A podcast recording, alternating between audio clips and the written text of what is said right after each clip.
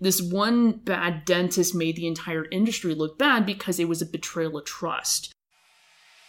Hi, you're listening to Good as in the Details. I am your host, Gwendolyn Dolsky, and guest hosting with me today is the pod's resident political advocacy expert. He's the organizing director for California YIMBY, that means Yes in My Backyard, Constantine Hatcher. Hey, how are we doing? We're doing good. So, I read this article in The Atlantic. It's about dentistry. It's called The Truth About Dentistry. It's much less scientific and more prone to gratuitous procedures than you may think. So, you know what I thought? What did you think? I have some questions. Oh, snap. So, you know what I did? What did you do? I invited a dentist onto the show. Boom. and welcome to the show, Dr. Jennifer Vitez. Hey guys. oh, and you may call me Jenny V.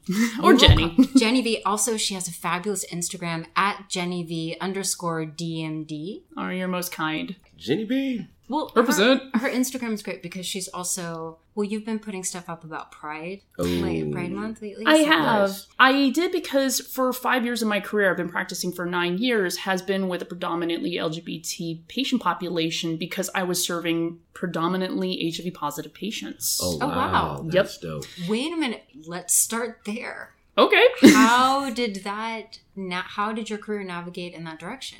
Okay, well, I had worked for nearly three years in my first job in Bakersfield, California after I graduated from Boston University. Well, I'm originally from, well, not originally, originally from Los Angeles County, but I grew up in Los Angeles County. I wanted to come back. And that was a job where they were opening up this facility that was funded by the Ryan White Grant. It's a federal grant that Okay. is provided to communities that have relatively high populations of HIV positive patients. And I actually have a background in treating HIV patients when I was a dental student because we not only received grant funding, but I just, by luck and happenstance, I got a lot of patients who were medically complicated. Wow. Wow, that's interesting. Now, did you say you went to Boston University Dental School? Correct.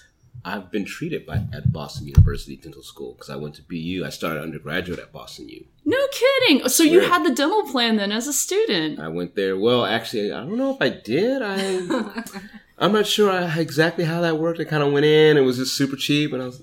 But also, I was like 20 years old, so I knew nothing back then. I wanted to talk about this article. One of the biggest questions that I have as I was reading it was that the article, and I'll put it in the show notes for those of you who are interested in reading it.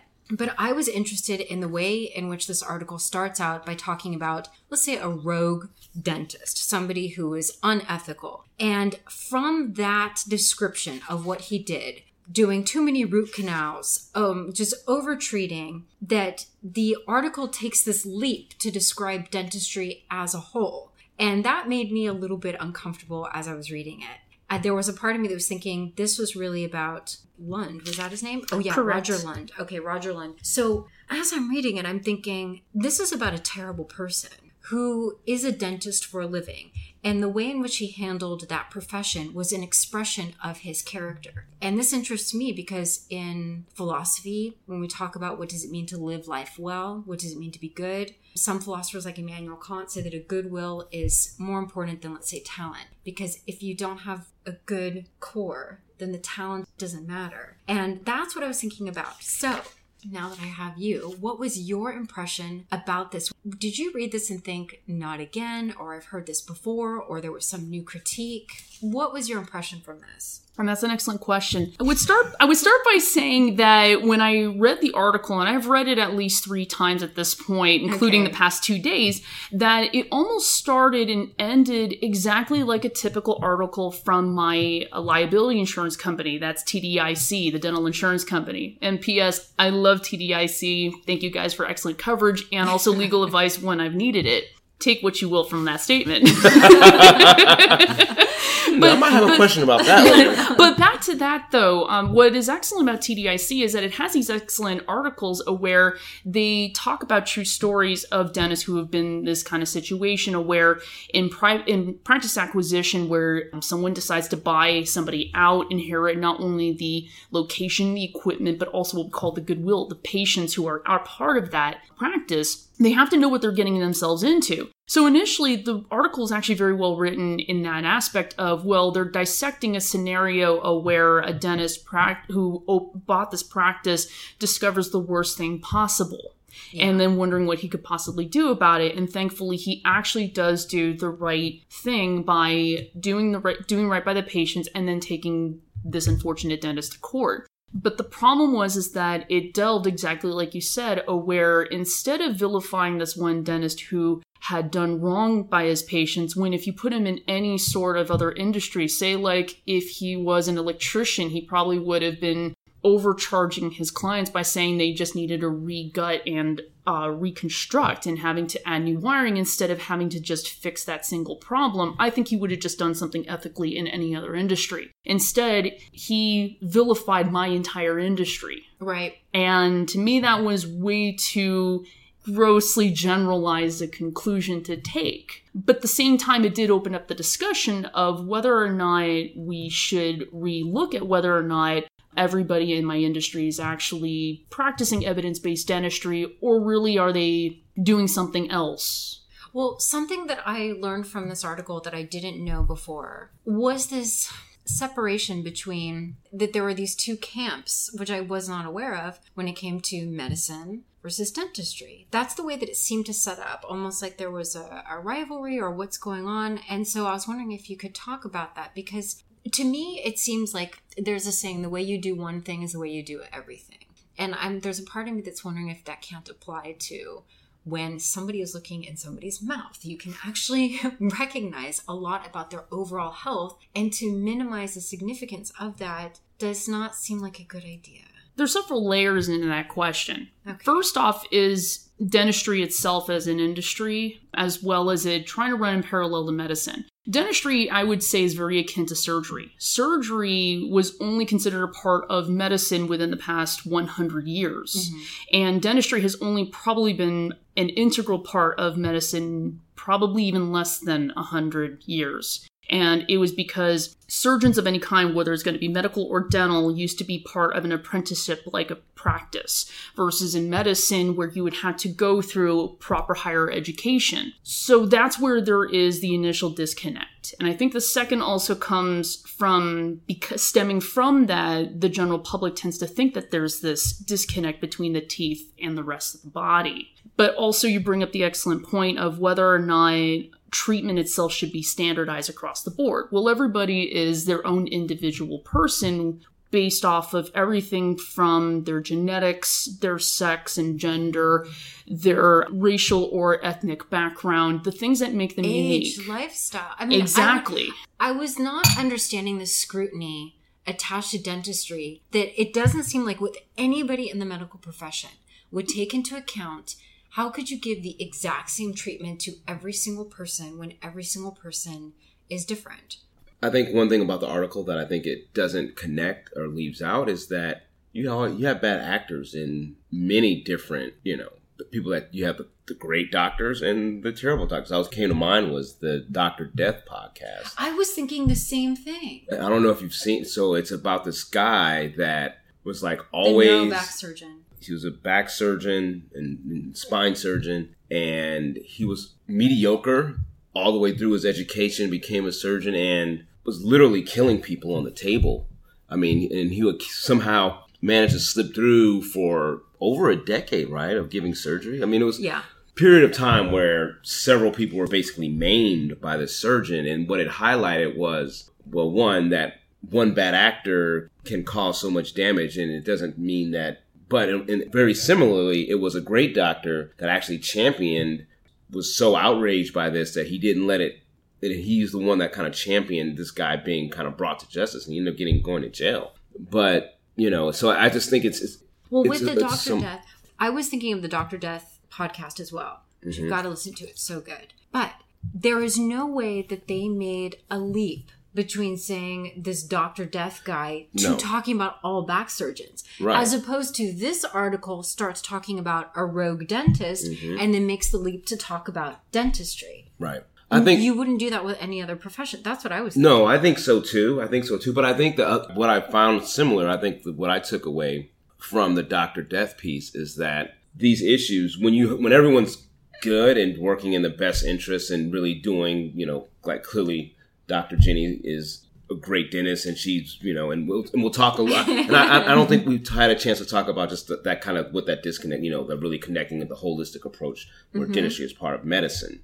Is that it's that one bad actor that highlights the holes in like the oversight, and, that, and obviously I'm an advocacy guy, so that's what I work in. Is like how do we plug holes where so to help make sure that bad actors can't have a negative effect on the entire industry right? Where because it's like that one bad apple that can spoil the whole bunch, right? As mm-hmm. we were talking about earlier, right? And then so I, I was wondering, you know, that that was just something that the, I like that. What, what's a solution when you see something like this? What's the solution that comes to your mind?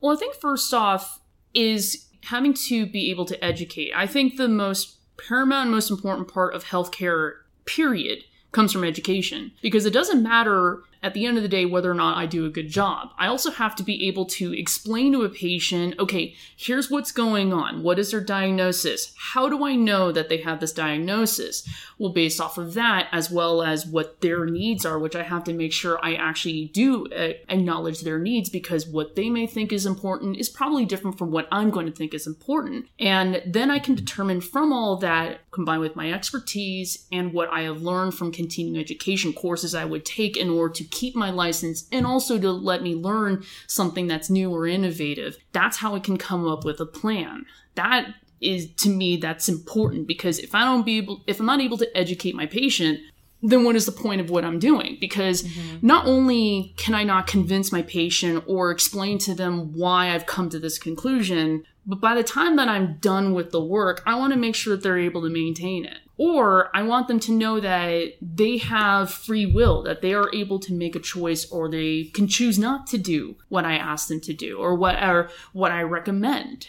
And that I think is the most important thing of all because it's still, to me, I think a lot of why, like Constantine, like you said, this idea of one rotten apple had basically spoiled the entire bunch, I think comes from that disconnect of where dentistry is still considered an outlier somehow the rest of healthcare. But the way my education was as a DMD is that dentistry is also very integral to not only medicine, but even optometry and podiatry as well. wow, So, like an example of that is I used to, in the same job where I was treating um, my predominantly HIV positive patient population, uh, I was um, clinical adjunct faculty for Western University. That's a school in Pomona that is a purely uh, healthcare school. So they have a veterinary school, a nursing school, podiatry, optometry, medicine, and dentistry. And what they do is multidisciplinary care where they actually make sure that one patient doesn't just go to one disciplinary area. So if a patient's diabetic,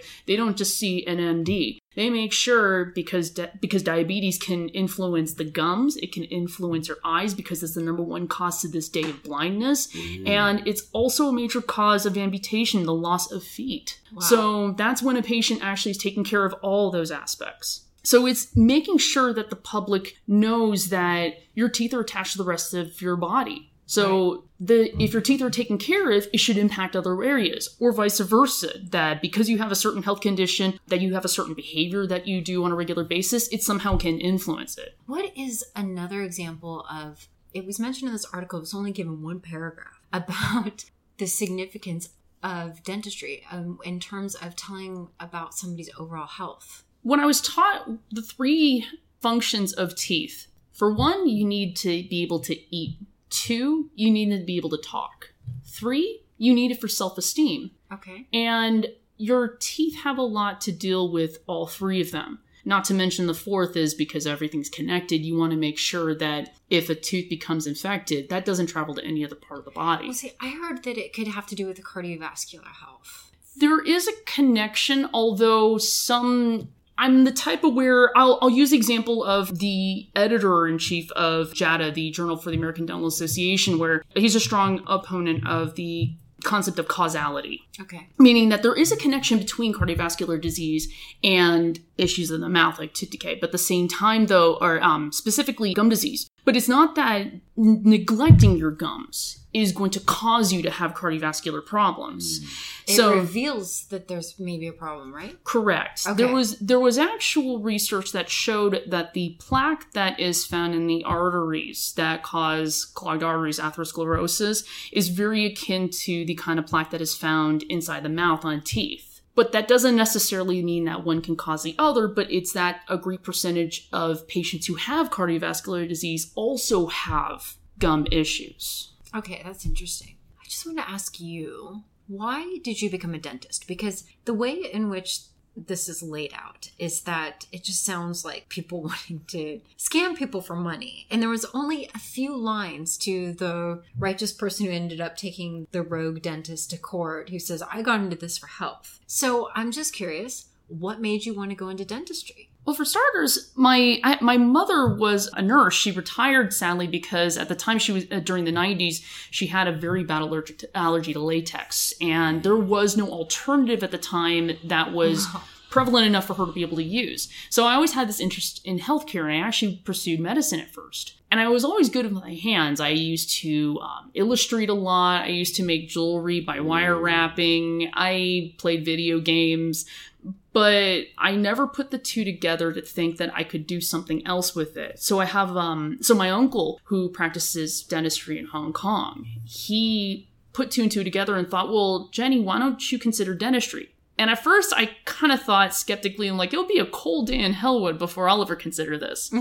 But he was a very generous he is a very generous man. He invited me when his older daughter, my cousin, uh, who's now a periodontist, a specialist of gum health, she matriculated and started her seven year accelerated program at UPenn. And he invited me to his alma mater, their dental school, UPenn, and let me actually try out a simulation on how to remove decay, what we call to prepare a tooth, on a mannequin. So I did that simulation. And the proctor who was actually supervising me and teaching me how to use this DentSim, as we call it, not only was really kind and patient with me, but she said I actually did quite well, if not comparable or better than most of their first year students. And I thought, this is pretty damn fun. Mm-hmm. Wow. And instead of pursuing medicine like I initially was thinking, I thought, you know what? There's probably something to this. And I enjoy it because it's a combination of my interest in healthcare to be able to provide health to people and especially at the same time something that's very beautiful and unique about dentistry unlike medicine is that you can have your patients leave with instant gratification. They can come in with the problem they can leave with the problem solved. Mm. Okay. and that's unique for medicine because a lot of medicine does require, unfortunately, that things have to take effect, that a patient has to heal after a major surgery, or they have to be prescribed a medication to see if it takes effect, or maybe they have to be referred for something like physical therapy and then see through that progression if it changes. Whereas in dentistry, if a patient has a cracked tooth, I have to numb them, put a filling in, mm-hmm. they can leave, and they clearly see that there's a difference. That and it's a very nice thing to be able to help people like this aware they either in pain, they have suffering, and I can make their lives better. Right. It's like dentistry and, and other medical fields similar to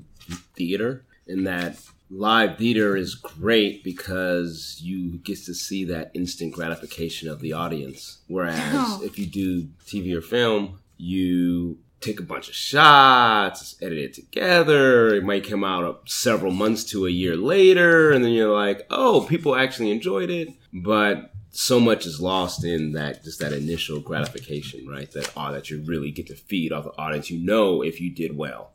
You know when your patients leave, you help them. And that's something amazing about that. I like that analogy because yeah, and and you bring up a good point because with theater, you're on the spot really with having to perform versus with film or television, you have the chance and opportunity to, to take multiple takes. But yeah, that's kind of in in kind of akin to the same thing with the beauty of dentistry is that vast majority of the treatment that I would be able to provide, as well as many of my colleagues, you can see that there's a difference very instantly as soon as a patient leaves the office. There are some things, though, similar to, like, say, uh, implant surgery, for instance, where it does take its time. It's to be expected, where there's a lot more healing involved. But the vast majority of it, though, there is, uh, thankfully, that instant gratification. So I'm seeing it in the article and I'm hearing it also in you that you are making this distinction between dentistry and medicine. When you say medicine, I wanted to practice medicine, but then I decided to go into dentistry. what is that difference? Isn't dentistry a branch of medicine? So I must not know the definition of medicine. Again, it was that history of having them being separated. Like surgeons, which I thought was really interesting. But so And I'm gonna probably confuse you even more. okay. Yeah. because There we dentist go, because the because the word dentistry in itself you initially think if you break it down to its word origin if you're going to think greek like in thinking where word origins are it's on, dentistry only focuses on the teeth but actually dentistry is meant to be for the diagnosis and treatment and the maintenance of conditions of the head and the neck Wow. See, we usually think mo- most of us think most laymen think that dentists really deal with just the teeth, but really we also deal with the gums, what attaches the teeth to the rest of the body. Mm-hmm. But also there are more things than just your teeth and your gums inside your mouth. You have the roof of the mouth, you have the throat, you have the tongue, you have the cheeks, all the muscles attach everything, the skin even, the lips everything surrounding these areas we do have to check for. In fact, tooth decay and gum disease are the two major diseases that we are looking for, the two most common ones of the head and the neck that we as dentists are designed to treat. But then we also look for oral cancer. That's a major one that we also look for, but most tend to either not realize it or underappreciate. Okay. Well, what is medicine then? If that's not, what is medicine? So if somebody says they're studying medicine, then I'm wondering what is the definition of medicine to mean that dentistry is not medicine? Dentistry or medicine suggests that it's not the same. I thought medicine was the umbrella term and that dentistry was a branch of medicine. I would, because of my education, I would very much agree with you where it should be, dentistry should be considered as a separate branch or a subdivision of medicine because we are indeed specialists of the mouth as well as all other ailments of the head and the neck. this. Do you have your phone on you? we have to Google what is medicine. but I think what I think what you're I also mean- getting at too, Gwen, also stems from the fact that with dentistry, what makes it very unique as a subdivision of healthcare is that the majority of what we do is very surgery based. Let me phrase it this way. Mm. Would you say dermatology and medicine? Would you ever say that? Oh, dermatology? Probably not. That Okay. dermatology is a division of medicine. But dentist, so what is the. Okay. I, I mean, I think so. What I no, so I think you're speaking to the very issue of it, and that even in it's crystallized in the different degrees, right? You have doctor Or of dental medicine versus doctor of dental surgery, Or optometry. Like, would you ever say optometry and medicine? right? So, what So is the then that's- and distinction that- that, says dentistry and medicine? That's the issue. That's the problem. There isn't a distinction, but it has been treated as there is. Correct. That's the crux of the issue is that it should be treated as an extension of your of medicine, like, uh, like opto- podiatry, ophthalmology, dermatology. It's one of the systems of the body that you're looking to treat. So it should be. The problem is that from the historical context, it never really was. Whereas surgery was pulled in at some point, dentistry was, but it still is never fully embraced as part of. And that's, and I think that's, I, I, think, think that's the the fact thing that, that, they have, like, they have the ability to put you under. Like, I Well- think, like, stick a needle in you and, like, put, well, like, I- numb stuff where you're talking funny for a few Well, hours. I mean, and actually, that gets me to I mean, no, no, no, doctor then. Oh, for sure, for sure. And and in my experience, I've had more of I've had both the you know Dr. Jenny's, but then I've also had this clown here for sure. In this article, right? Like I've had that jackass that, but that's not unique to just dentistry. And so That's what dentistry shouldn't be vilified for it. It's the same thing as any industry where someone has a layer of expertise Yeah. that you are that you are trusting them. They are doing the right thing. But the problem is that we're human. There's human beings involved, and so in that mix of human beings, you get wonderful human beings that are practicing dentistry, like Dr. Jenny, Aw. versus you know, th- like this jackass mm. that was like basically It's true. ripping people off for decades. And Exactly. What I think is so this is a little bit back to my philosophy classes. Aristotle talks about what it means to live well and it means to be excellent. And excellence is an activity of reason. And the byproduct is that we all benefit from it. And so I again return to this article is talking about a person who is bad and therefore whatever profession he would have chosen would have been an expression of bad character which shows the importance of talking about good character jenny is a good person, which means that whatever profession she chooses, she'll do well. By the way, side note. Side note. Side note. So at CrossFit, every once in a while, one of our workouts, you have to do, you know, so many, like 10 rounds of something. Do you know what Jenny does that she got me to do? It's actually a good I idea. love this. You're say Instead this. of, instead of listing out 10 and then crossing it off every time you finish a round, she makes me spell, well, she doesn't make me, she influenced me to spell out optimism. So whenever you're done with a round, you cross out one of hmm. those, one of those letters. Yep. See, she's just, she approaches everything, but that's a solid character. And then the expression Oh. of that shows itself in other ways. Thank ways. you. You're welcome. That's a good story. I like but this. but I, I like that you that you say that because and you're absolutely right Gwen and I and that's why Thank I you. I consider this an absolute pleasure and a treat that you invited me on the podcast because we initially were discussing about the article I figured you would probably come with this kind of approach but I wouldn't want to sway your opinion to lead to that conclusion yet you came to that.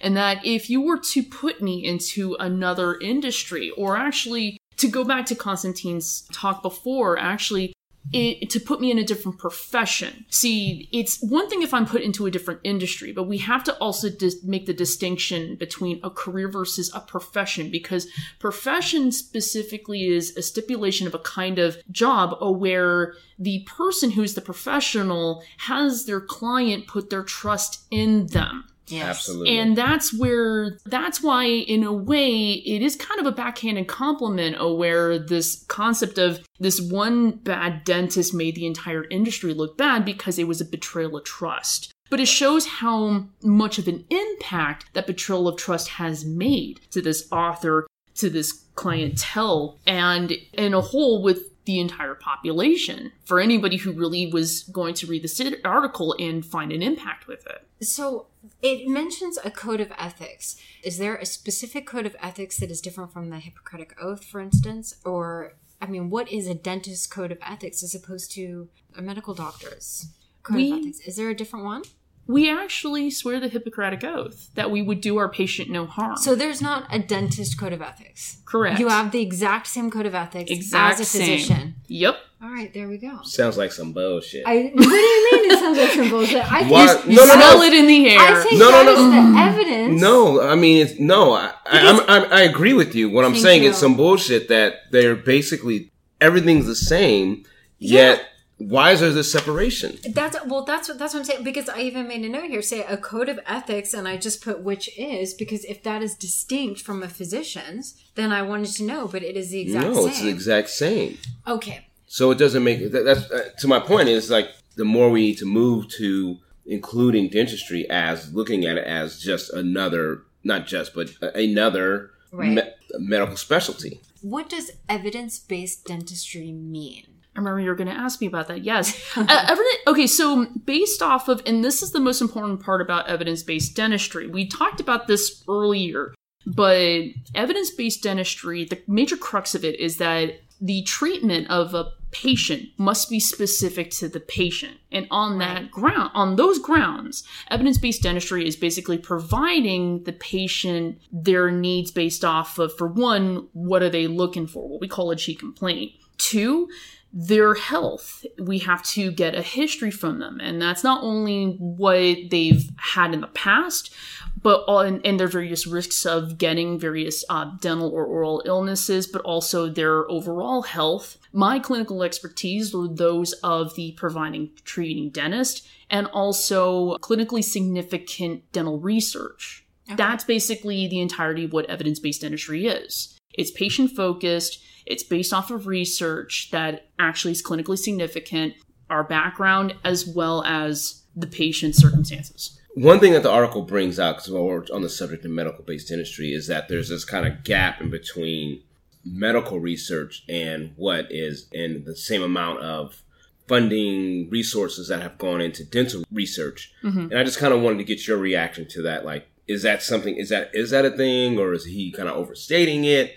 What is that look like, in as a practitioner? And I'm glad you actually mentioned that because it kind of comes back also to uh, Gwen's almost sounding rhetorical question, which actually is a good one, is why is it that dentistry still sounds like it's a separate industry from medicine? Should it be a subpart? Well, one thing I forgot to mention that what that makes dentistry quite unique compared to any other division of surgery is that we have so many different materials to be able to perform our various surgeries. So a lot of that, Constantine, has to do with the cost into research. That's number one. Number two, I would also say is also a problem with the understanding of how to perform oral health services or dentistry for patients. See, a lot of what is unique to us is that our care is what we call elective.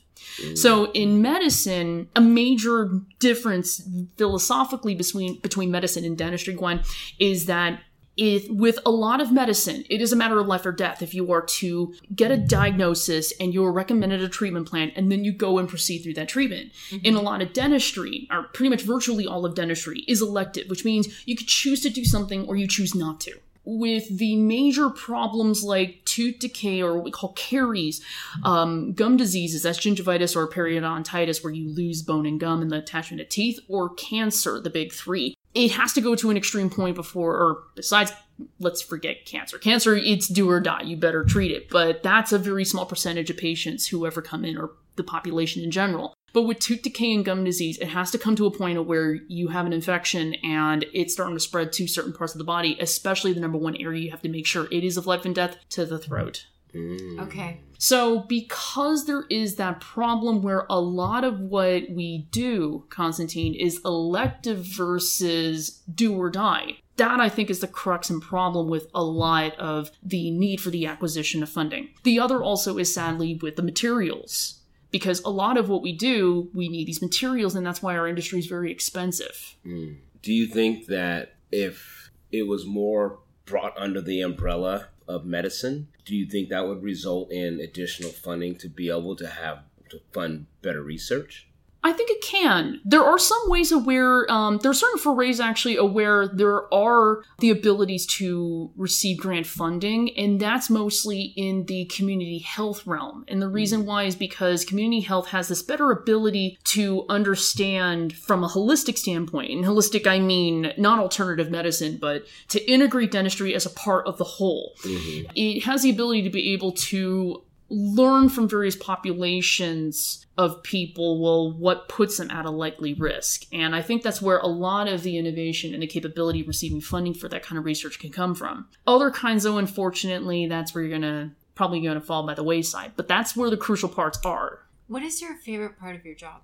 We've gone into all the logistics of this, but I'm wondering what what do you love about what you do? I mean, from when you started studying and you say like you have this, you know, your uncle was it your uncle? who mm-hmm. said- yeah, correct. So your uncle was saying, okay, maybe you should try this, and then you get into it, you do the studying, and then you're in the practice of it. What is it about the profession where you think, okay, this is this is good. This was a good decision. This fits, and I love this, and I love this part of my job. I think there are too many, but I'll narrow it to a few. For one, again, that back to previously where I said that I can be able to relieve somebody instantly of their pain and their grief. That I think is the number one. Number two, I'm glad that my patients really do like me because I know that there's always this stigma where, especially when I treat kids too, because I, I do family dentistry where I treat the young and the old, where many come in with their fears and their apprehensions, and that's regardless of age, but then they come out otherwise very happy with me. And to me, I find that very rewarding. If I can get someone who initially is just trembling and they're out feeling like a million bucks, that's something I really love about my job. That's what I love about my industry, the ability to be able to do that.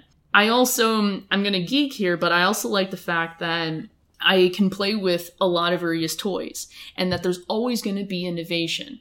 Mm. Many tend to have this concept that things will always stay the same. But honestly, things change. Things change with time, with innovation, with change of attitude, change of the zeit- zeitgeist. I believe I, mean, pronounced that correctly. I'm very happy that dentistry has changed from 50 years ago. oh, absolutely. I mean, I have no complaints. right? I mean, I think I think this is a good thing. Well, no, I mean, definitely. I think I look back to like, say, my dad or his parents' generation. It was like pull them out. You just pull it out. You just have somebody in town You who has a wrench, and then that's it. Yank that baby. That was like That dental treatment. grandparents. Yeah. No, so I am all in favor of modern dentistry. And you, I'm- you go ahead and keep working on those on those toys and making it all that much easier.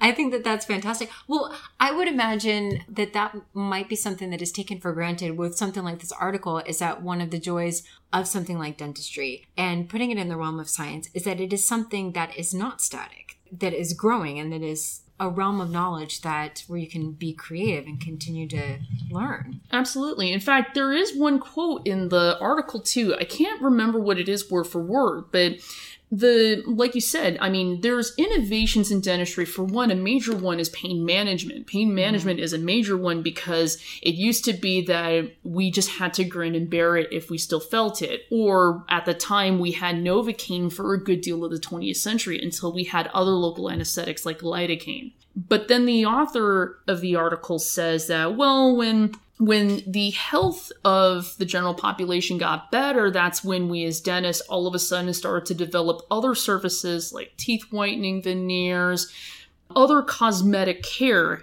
But it was a, it almost felt snide to me because it's not that we had to find and innovate other ways to make a buck or two. It's rather we had to up our ante to fulfill a demand. Right. It initially was what we call palliative treatment. How do you get a patient out of pain? How do you relieve them of their grief? But now it can go instead of, well, patients are now more educated about what they can do to prevent these problems. And that's the key here is the prevention part. Mm. Things are getting better to make sure that people not only are well informed on how to take better care of things, but to also prevent future problems.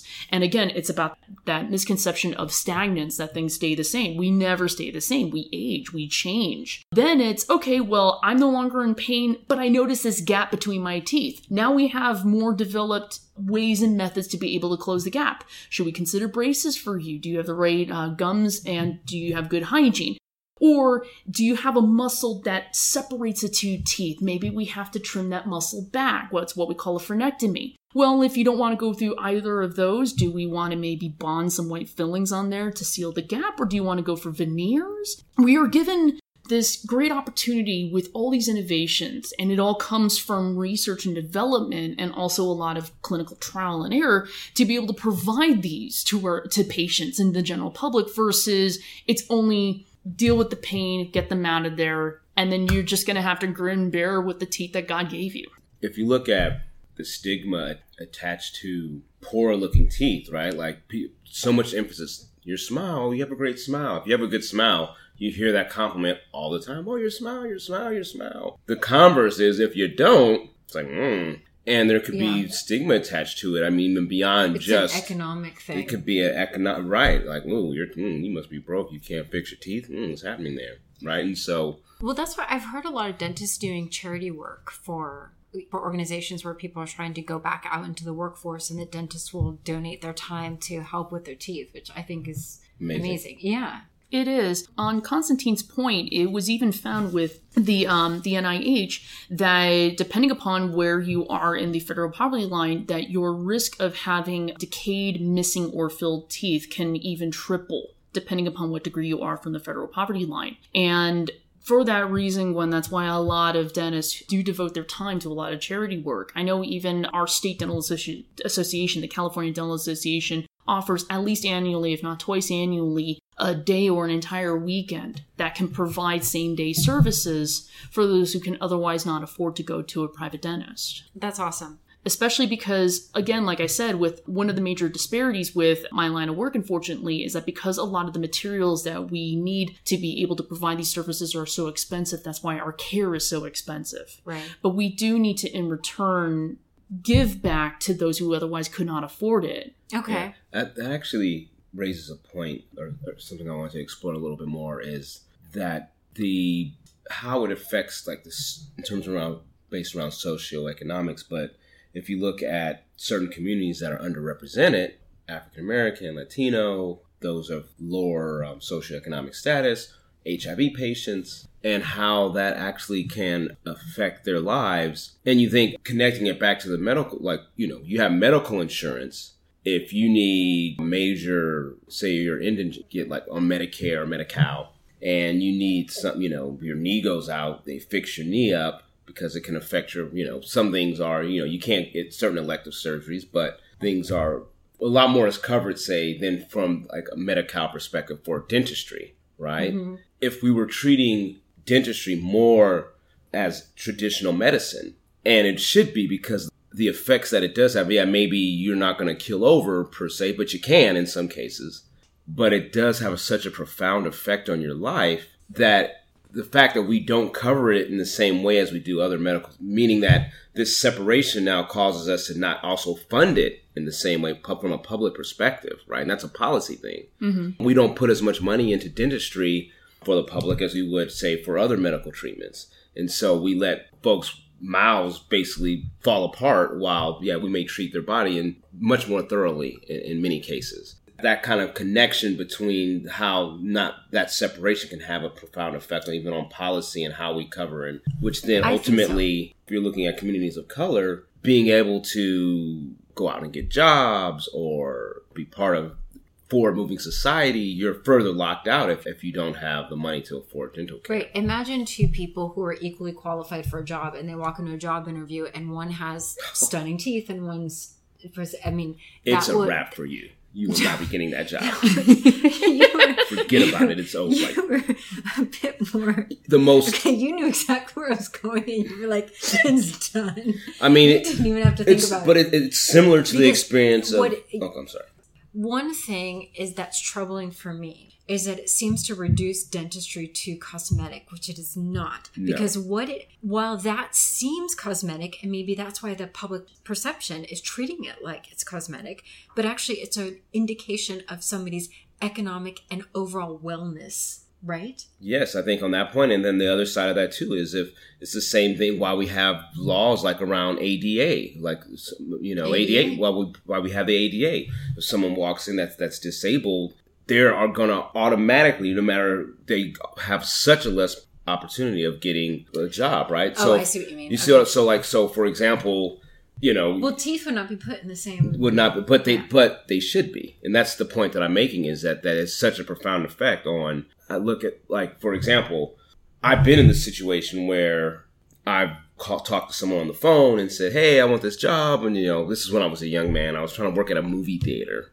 actually the Beverly Beverly Center Theaters. Your manager Do we need back in '94. No. I re- this is what happened. This is getting edited out. Okay, but I'm just saying it happened. This happened. No. My name is Constantine Hatcher. All right, so they figured. and I'm. I'm educated. A I know how to spy. I know how to code switch. That's a topic for another podcast.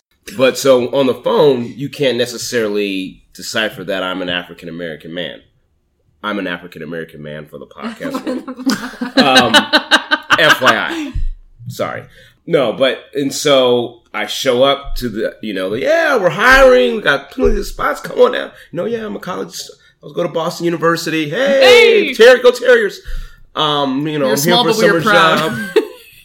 I come down, and later that day, oh, oh, we don't have any jobs. We're we, there's no jobs available. We filled all our positions. Sorry. Clearly, I mean, Did you show them your teeth? it it might have been my Did you smile? That could have been the problem. No, No, but I mean, and, and it was, and it wasn't like you know, it wasn't. You could see the body language and like the face turn when they realized that this is the Constantine Hatcher that I talked to on the phone, and this is not who I pictured, and this is mm-hmm. not who I want in working for me. And now we're talking about a movie theater job. It's not necessarily the best job in the world, but the point being is that that happens across the spectrum. So when I, when you think about teeth, and yes, yes, it could be cosmetic. Well, so Well, could it's my black cosmetic, skin. is it? theori- you know, you know, it's Yeah, really no, not no, cosmetic. It's actually how we perceive people I'm- and how you're going to be offered opportunity. Yeah. or even a subset on that discussion too about the disparities too between anyone who is marginalized and is unfortunately falling through the cracks with receiving care constantine let me give you a little bit of a story so when i was in my previous job with treating hiv patients at the time we were only uh, accepting patients who were grant eligible, meaning that they are uh, within several degrees of the federal poverty line, that they are either uninsured or underinsured through Denti-Cal, the Medicaid system. So, one gentleman who I treated, who was a very nice patient, he had become gainfully employed. So, it was a bittersweet farewell because, on the one hand, I am happy for him that he got a job, which means that he therefore is gainfully employed, and also through his employment, he received dental insurance. But we more than gladly, um, when we dismissed him as a patient, but with good reason, um, we offered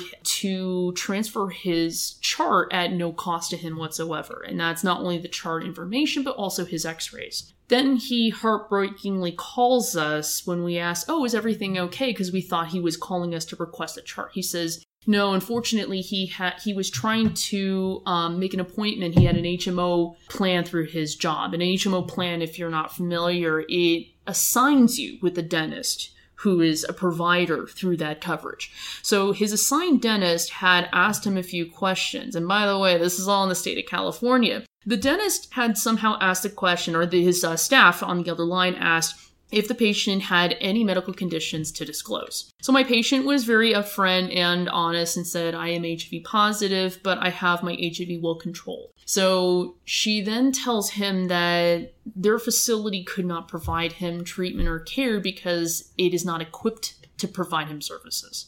Oh, Wow. That's some bullshit. The only reason that I could not treat any patient who is medically complicated is if their medical complications are not being taken care of by a medical doctor to a degree where I can safely provide them services without them leaving in a stretcher or in, or any degree to that. Oh, wait, okay, wait, wait. So if somebody has a medical condition and they cannot take care of that, I would not see them. Wow. And the reason, Gwen, is is one major thing I always make abundantly clear to my patients, and I will tell you too. My philosophy is this: if you two were my patients, I don't treat your teeth. I don't treat your gums. I treat you. I treat the things attached to you. I uh, I treat you and care for you as a person. And your needs should be tailored to what you were looking for, what you ask of me, as well as what I see that you may not be aware of. Right. I had asked you after reading this, have you seen people who have been overtreated? And you responded yes. What is I did. your what is your reaction to that? Is it on an x-ray? When is it that you see somebody's been overtreated and then do you break it to them or what do you say? What do you do? Well, the times of where I can see and conclude that someone's been overtreated usually is when there is a time apart from when I saw a patient last and then the latest time, the most recent time I get to see them. And then sometime in between, they probably saw somebody else for whatever reason. I don't take offense to it. But then if I see that there's a major change, but then I know my patient and I know that something should not have changed otherwise, then I can draw that conclusion. Okay, something is amiss Okay. that's when I can conclude that there's overtreatment. I can't draw a conclusion like that without first knowing a patient in the past. Mm. So, the subjects of the article, the dentist who discovered the overtreatment of treatment of his patients could discover this because he had the charts and the history of the patients. yeah. So those are the times of where I was able to see that there was overtreatment because I've known the history of my patients, but then otherwise they have gone to someplace else, come back to me. All of a sudden, we take X-rays, do a routine checkup, and then I look and say, "Wait, so you up? got all of this done?" Yeah. Hmm. And if nothing had otherwise significantly changed, like they didn't all of a sudden start taking Adderall or developed a meth addiction, or they didn't all of a sudden have a diet consisting of nothing but lemonade and Coca Cola and a whole lot of sugar, like, yeah. If nothing major like that changed, otherwise Uh-huh. everything's been same old, that's when I then uh, it raises a red flag. The other kind of abuse that I've also heard of too with patients from other dentists, unfortunately, is a scam where there are dentists where their practice is where they would provide, they would incentivize a patient to pay the entire cost of their treatment plan. So the entire plan of what they've been recommended based off of what, what has been observed. If they pay it all up front, they can get a 5% discount or 10% discount and maybe like a free, um, a free whitening at the end of it. They would pay the entire balance up front but no service has ever been rendered. Wow. I've heard that practice before too. I've had a couple patients who unfortunately have been victims of that. So that brings me to my next question. Uh, this article suggests that dentistry is particularly susceptible to the business end of it. That the way in which it is structured, that greed seems like almost uh, an inevitable. Wait, what what is that? An inevitable charm, or what do I want to say? That maybe even somebody does go into it with good intentions, but the possibility of money alters all of that. It's an inevitable lure. Yeah, there we go. That's what this suggests. But don't all medical doctors, though, make money from procedures and from patients?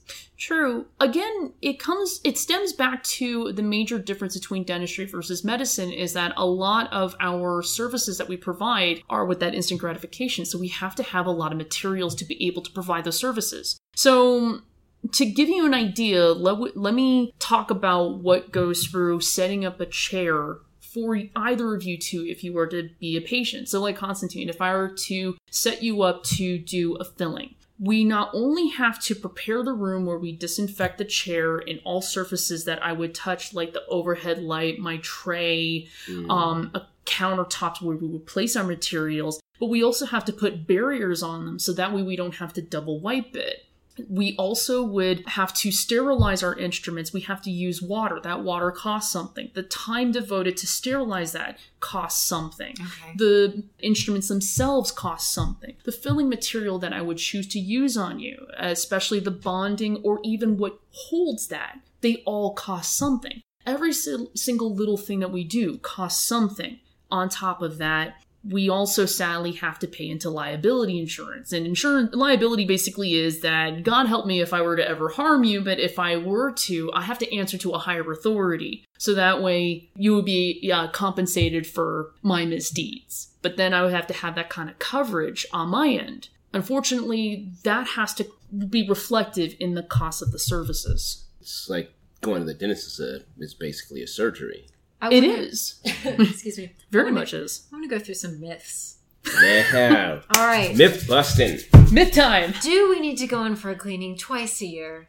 I would say at least once. Okay, at least once. But there's a button there. But uh, one misconception here, or rather a um, a, fall- a logical fallacy with the article, is that the author actually clearly states that he, as a young child, it was ingrained in him that he would go twice a year and mm-hmm. then he thought that he would have to follow the same guidelines as an adult. Well, the reason why we would ingrain it in children is because children are at a much higher risk of getting tooth decay mm-hmm. and various problems, and also they are minors, so they're under the supervision of their parents. So the parents have to be the ones who are responsible to bring them to the care. The other thing, too, also is that kids are actually likely if they don't have their their oral problems resolved they can actually lose time from school. So it is a mandate from the state to have them seen if okay. not once a year twice a year. So that's why the frequency is so high. Now the american dental association actually stated that the frequency is determined by the dentist. I would say in general, the average person probably should be seen at least annually because, for one, we change, we age, things right. are different. And that's everything not only from us getting older, but when we eventually have various health problems, those problems, as well as the medications that we need in order to take care of that, can influence things things like behavior like what we eat or drink, whether we breathe more in our mouths, or even our exercising like our CrossFit. That has a lot of, to do, a lot of influence with our oral health. So that's where a lot of that plays in with the frequency. So I can charge uh, Drew at CrossFit Pendulum for my dental care? Is that what we're saying? I play the fifth on that. okay. All right. Uh, Crest White Strips, are we a fan or no? Honestly, Crest White Strips are fine. Okay, all right uh, mouthwash. But do they really this... work? Let's, let's get to the bottom of the situation. sure. I want to do some anything. Eh, didn't you ever have any question? We can do them all right here. I mean, all let's right, go. We've got we've got some questions. So, all right, wait. What did you say? Do they really work? Yes. Okay. They, is that like a thing, or is it like sometimes there's like so many products out there, like oh this whiten your teeth, you know, like how much of it like other many other things, right? Like how much of it is real or how much of it is like, hmm, is that some bullshit? And I like that you asked that, Constantine, for a very good reason. To answer it, let me give you one specific uh, definition here. We have to establish that bleaching uh, for the teeth is a drug.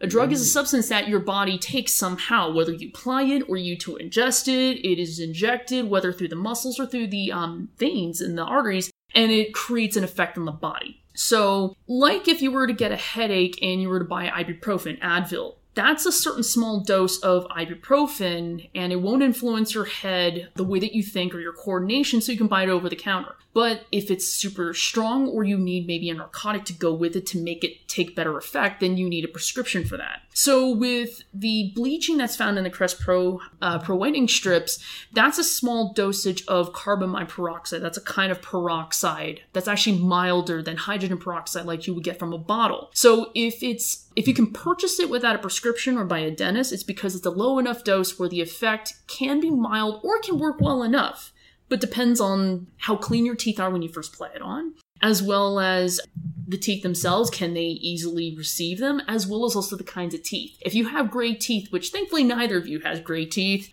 unfortunately that kind of whitening would not work. You would need something else. You would need uh, veneering.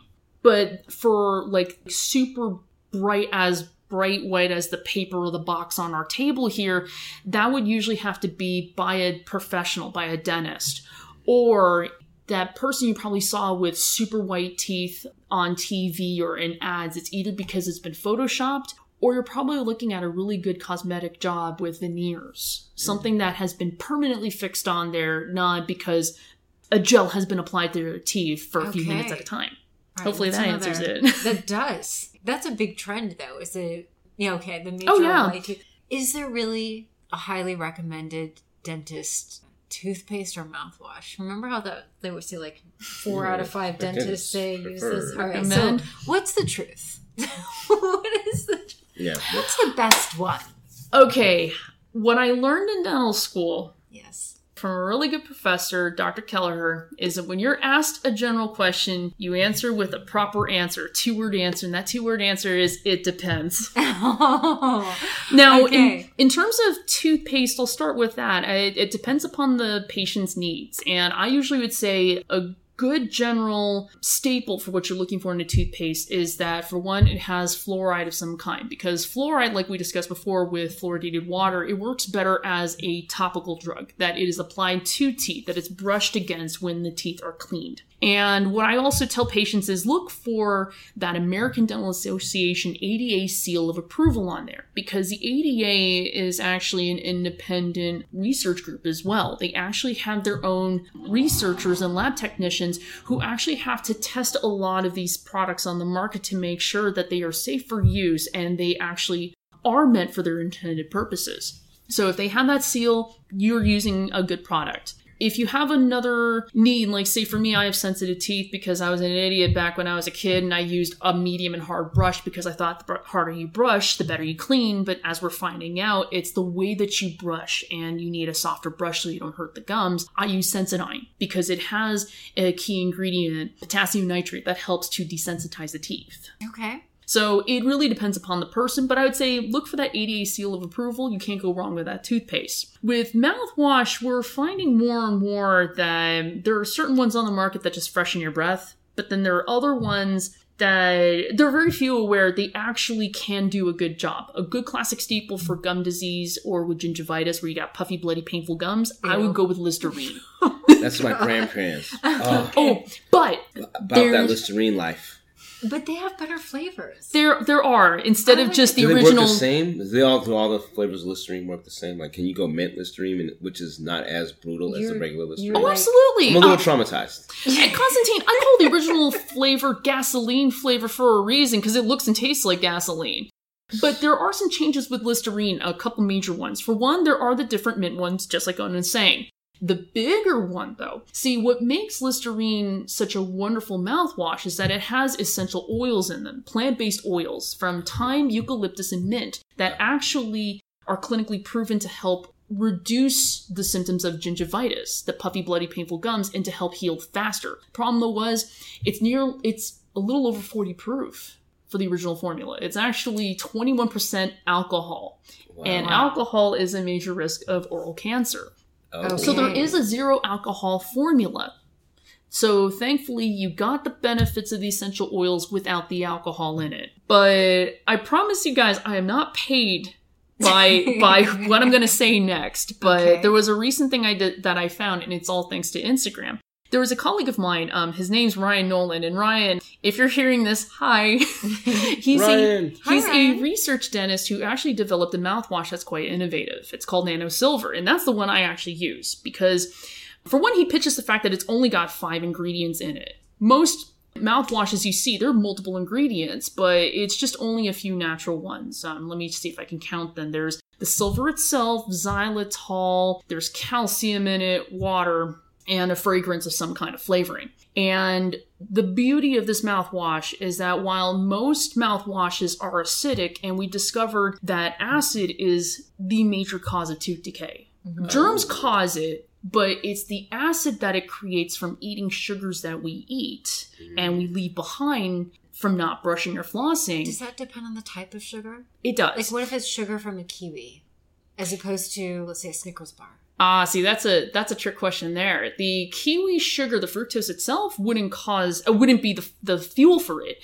but the tartness tartness is actually acid, so it can turn otherwise pretty mild germs that wouldn't do anything. If it's found in a right acidic environment in the mouth, it will become a tooth decay causing germ. Okay. Combine that more with the the kind of sugars that create starch and that these germs do feast off of are from starch. All right. That's the backbone for plaque, and that's the environment that not only these germs live on, almost like a coral reef, but they eat and they lay waste from the sugar. Mhm. So where they eat is basically where they, yeah. I'm gonna try to keep the language nice here, but you I get just you get a picture of germs dropping feces in my mouth. Wait, oh my god. Well, that's exactly what it is, and This that's is- why I try to tell patients Oh why my you want to keep your mouth clean because they they eat where they do that. that was but- nice. That well, was nice. it gives the term doo doo breath a whole new I meaning. mean, Right? It's a literal term now. I did not know it was literal. Like when someone says, "Damn, your breath smells like shit," it literally does. okay. So what he was trying, Sorry. yeah, that's okay. But back to the mouthwash though. Like most mouthwashes, they're either meant to freshen your breath, or like with Listerine, they are to help with symptoms of gum disease or gingivitis, or they're ones that have fluoride in to help fight against tooth decay and to remineralize. The problem is is that in order for them to stay in a bottle for a long period of time on a shelf, they have to be acidic. It's preservative. So it can stay on the shelf for a long period of time. The problem, though, is simple. By the time that you're using it in the mouth and you use it for frequent periods at a time, your mouth's not supposed to be acidic. It's supposed to be neutral. It's supposed to be neither basic uh, or alkaline or acidic. But if it runs more to the acidic side, that's when you're leaning more to the loss of tooth. So with this mouthwash, it actually helps to neutralize it and also helps remineralize the teeth. And my favorite part is it stops plaque from building on the teeth. Okay. So that would be one major one I would recommend is nano silver. All right. Now, is he the only one that makes the nano silver product? That's his or is it- brand, that's yeah. his- Correct. that's his jam. Because not only is it a product that he himself developed, but the coating for the nano silver is actually proprietary. Mm, come on to give me some nano silver. Again, Stop this. I am not paid by Father's him to say this, but you can actually buy it on Amazon Father's Day. Prime. There Really? we go. Hey, some Father's Day gifts. I need to stop think this so. mouth pooping that's going The- on. okay. There is one other mouthwash I can recommend that does not have any sort of commercial backing to it whatsoever. And you'll laugh, but it is effective and it's decades old. Warm salt water rinse. Ah. Yes. ew. Okay. It, it's I an acquired just taste. supposed to do that when you have a cold or a cough. How apropos. Okay, another question. So, my dentist says that I grind my teeth, and I choose to take this as a compliment because I'm a deep thinker. Is that fair? I think. what am I supposed to think about that? Well, on the one hand, the compliment thought is right. I myself also grind my teeth too, and it stems from stress. And a lot of what we initially thought was all grinders basically are dealing with some sort of mental or psychological stress. But that's only that now we're discussing. Did you? Did you finish? What did you have? It was a grape. Oh. You I had, a had grape. too, no, I, I tried to eat too many nuts at once. Oh, it was the nuts. That sounds. Maybe it was the rosemary. That's what it is. It's the, just well, the You know rosemary went down the wrong pipe. okay. You poor man. Nah, I have pooping nuts in my mouth problems. It sounds so vile. You know what? this is taking a, a really bad turn here. We're taking a turn, Do I a dark get turn. Explicit for this. this Who knew you would have to have explicit for Ask a dentist. That's the. I think that's going to be the show title. Is I could Ask a dentist. Yeah. No, it should just be. No, it's okay. I'm, you know what? With my Instagram account, I'm kind of used to this anyway. Oh my god. Okay, you know what? We're we're talking to a professional who has a career. Um, have you have you checked what I've been posting in stories lately? so, um, one thing that I find fascinating with Instagram is the advertising that I get in feeds all the time. And I created this series called Ad Feed Friday on my story, so where I show actual screenshots of real ads that I get in my feed to see what do you in- get? I get everything from really cool, fascinating products that are promoted through Instagram to just really weird advertisements. But the funniest ones of all are the very sexually obscene or overt ads. And I created what was like um, known as Tits McGee. It was like a reference from Anchorman. Uh-huh. So I would usually get some sort of ad with a girl who's very buxomly, who's trying to promote a product. So I'm not the type of person who's going to say, "Oh my god, it's a girl with big boobs." No, I understand that sex sells. It's something that's very understood. But I am the type that also thinks you can't over sexualize the advertisement, or else you lose sight of what the product is. You have a bad ad. Mm-hmm. So I created the series of, well, here's where it went way over the top, and here's why the ad doesn't make sense. So like that's great. don't you don't have to give crap to Constantine because I Although- I put a whole lot worse on my ad feed. Although See? I'm a little bit I'm a little bit jealous. Why am I not getting sexy ads? Uh, I will Gwen. say this: if um if you block anything, then you're not going to get those ads anymore. I did the opposite, Gwen, where I actually try to look for some of this stuff. Or Instagram's clever enough if they if they discover that I have screenshot something, their algorithm understands that I found interest in it, and it doesn't matter if it's good or bad interest. I was interested. Then they send Oh, me more. So, um, a lot of the ads I was trying to show in Ad Feed Friday that are over sexualized is in the dental industry. And that's what I'm trying to focus on is when is it appropriate and where does it draw the line? Okay. And and it's because I've been screenshotting a whole lot of this, that's why You're Candid or more Smile. Direct Club is just sending me more of these ads. And I'm like, dudes, That's keep awesome. bringing it. You're giving me more content. You're giving me more material. I, I'm just I'm just happy. You know, And and, it- just well- oh, I'm sorry. Go No, I was just gonna say, and it proves that dentistry is much more sexy than philosophy. You know what? Excuse you. I I don't know. I I find it kind of sexy to talk about deep, profound thoughts or discussions or debates. But that's just me, though. I mean, t- there are others who want to kind of talk or debate. It's exciting. I mean, I find that's one of the reasons behind the podcast is that I I really enjoy having these kinds of conversations and I just wanted to, you know, put it out there and let other people enjoy the conversations. But one of the things that I was really happy when you said yes to coming on was that, like I said, this article is about dentistry, but it seems like it's about a much broader picture about professional ethics. Oh, it is. Yeah. Just to remind everyone how they can get you on Instagram at Jenny V underscore DMD. Correct. Yay. Jenny V. All right. Well, thank you so much. Well, thank you guys for having me. This has been great. this has been awesome. Thank okay. you, Dr. Jenny. Thank Well, this you, has been Dr. a real treat, guys.